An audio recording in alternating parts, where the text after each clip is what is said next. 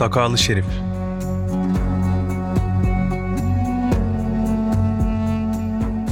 Peygamber Efendimiz Hazreti Muhammed Mustafa sallallahu aleyhi ve selleme ait saç ve sakal telleri.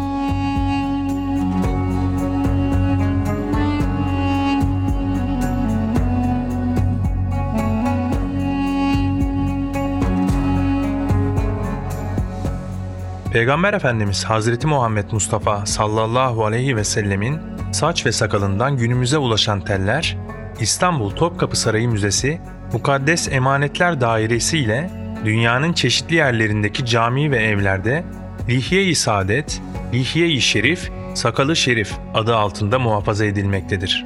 Her ne kadar bunlara genelde sakal deniliyorsa da büyük bölümü saç telidir.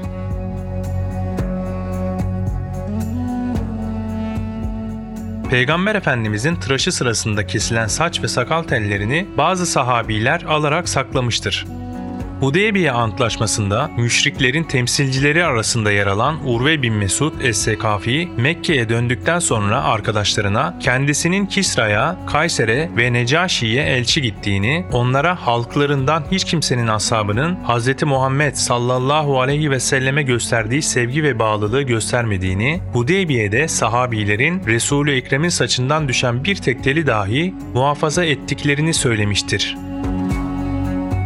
Resulullah tıraş olurken insanlar onun çevresini sarar, berberin kestiği saç tellerini daha yere düşmeden almaya çalışırlardı. Veda haccı sırasında Resulü Ekrem'i Mamer bin Nadle el-Adevi tıraş etmiş ve kestiği saçları bir kısmını sahabilere, bir kısmını da kendi ailesine dağıtması için Ebu Talha el-Ensari'ye vermiştir. Ebu Talha'nın şahsına ayırdığı saçlar daha sonra üvey oğlu Enes bin Malik'e, ondan da çocuklarına ve torunlarına intikal etmiştir. Ashabtan, tabiinden ve mezhep imamlarından sakallı şerife sahip olanların ondan bereket umdukları bilinmektedir.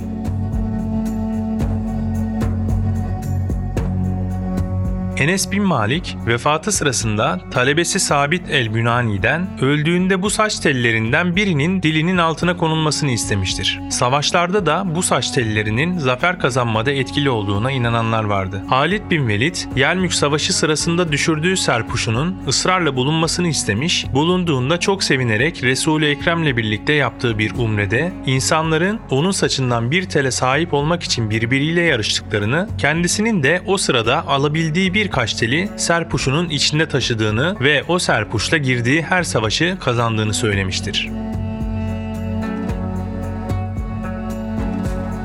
Muhtemelen bu rivayetten hareketle Hindistan'da Babürlü ordusunun sefer sırasında en önünde giden ve hükümdarın sancağını taşıyan filin arkasından ikinci bir filin üzerinde küçük bir sandık içinde sakallı şerif taşınırdı. Beyatür Rıdvan'a katılanlardan Ebu Zem'a el-Belevi'nin Halit bin Velid gibi serpuşunda üç tel sakallı şerif bulunduğu, vefatında bunlardan ikisinin gözleri, üçüncüsünün dili üzerine konulduğu söylenmektedir.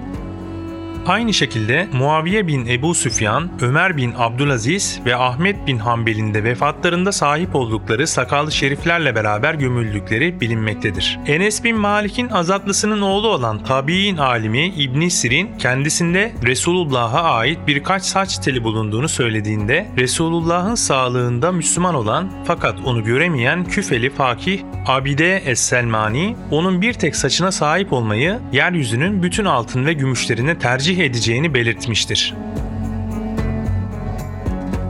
Evliya Çelebi, Memlük hükümdarı Kansu Gavri'nin Osmanlıların karşısında yenilmeleri halinde gemilere yüklenerek kaçırılmasını istediği mukaddes emanetler arasında bir tutam Lihye-i Saadet'in yer aldığını söyler. Ahmet Teymur Paşa da yaşadığı dönemde varlığı bilinen sakallı şeriflerin İslam dünyasının hangi şehirlerinde ve bu şehirlerin nerelerinde bulunduğunu bir liste halinde kaydetmiştir. Ahmet Teymur Paşa, Sultan Mehmet Reşat döneminde Topkapı Sarayı'ndaki mukaddes emanetler arasında 43 adet sakallı şerif olduğunu ve padişahın bunlardan 24'ünü bazı Osmanlı beldelerine gönderdiğini, birini de İstanbul'a yaptığı ziyaret sırasında Sultan Cihan Begüm'e hediye ettiğini bildirmektedir. Topkapı Sarayı Müzesi Mukaddes Emanetler Dairesi'nde değerli sandıklar ve bohçalar içerisinde altın, gümüş, kristal ve porselen mahfazalarda korunan sakallı şeriflerden bazılarıdır.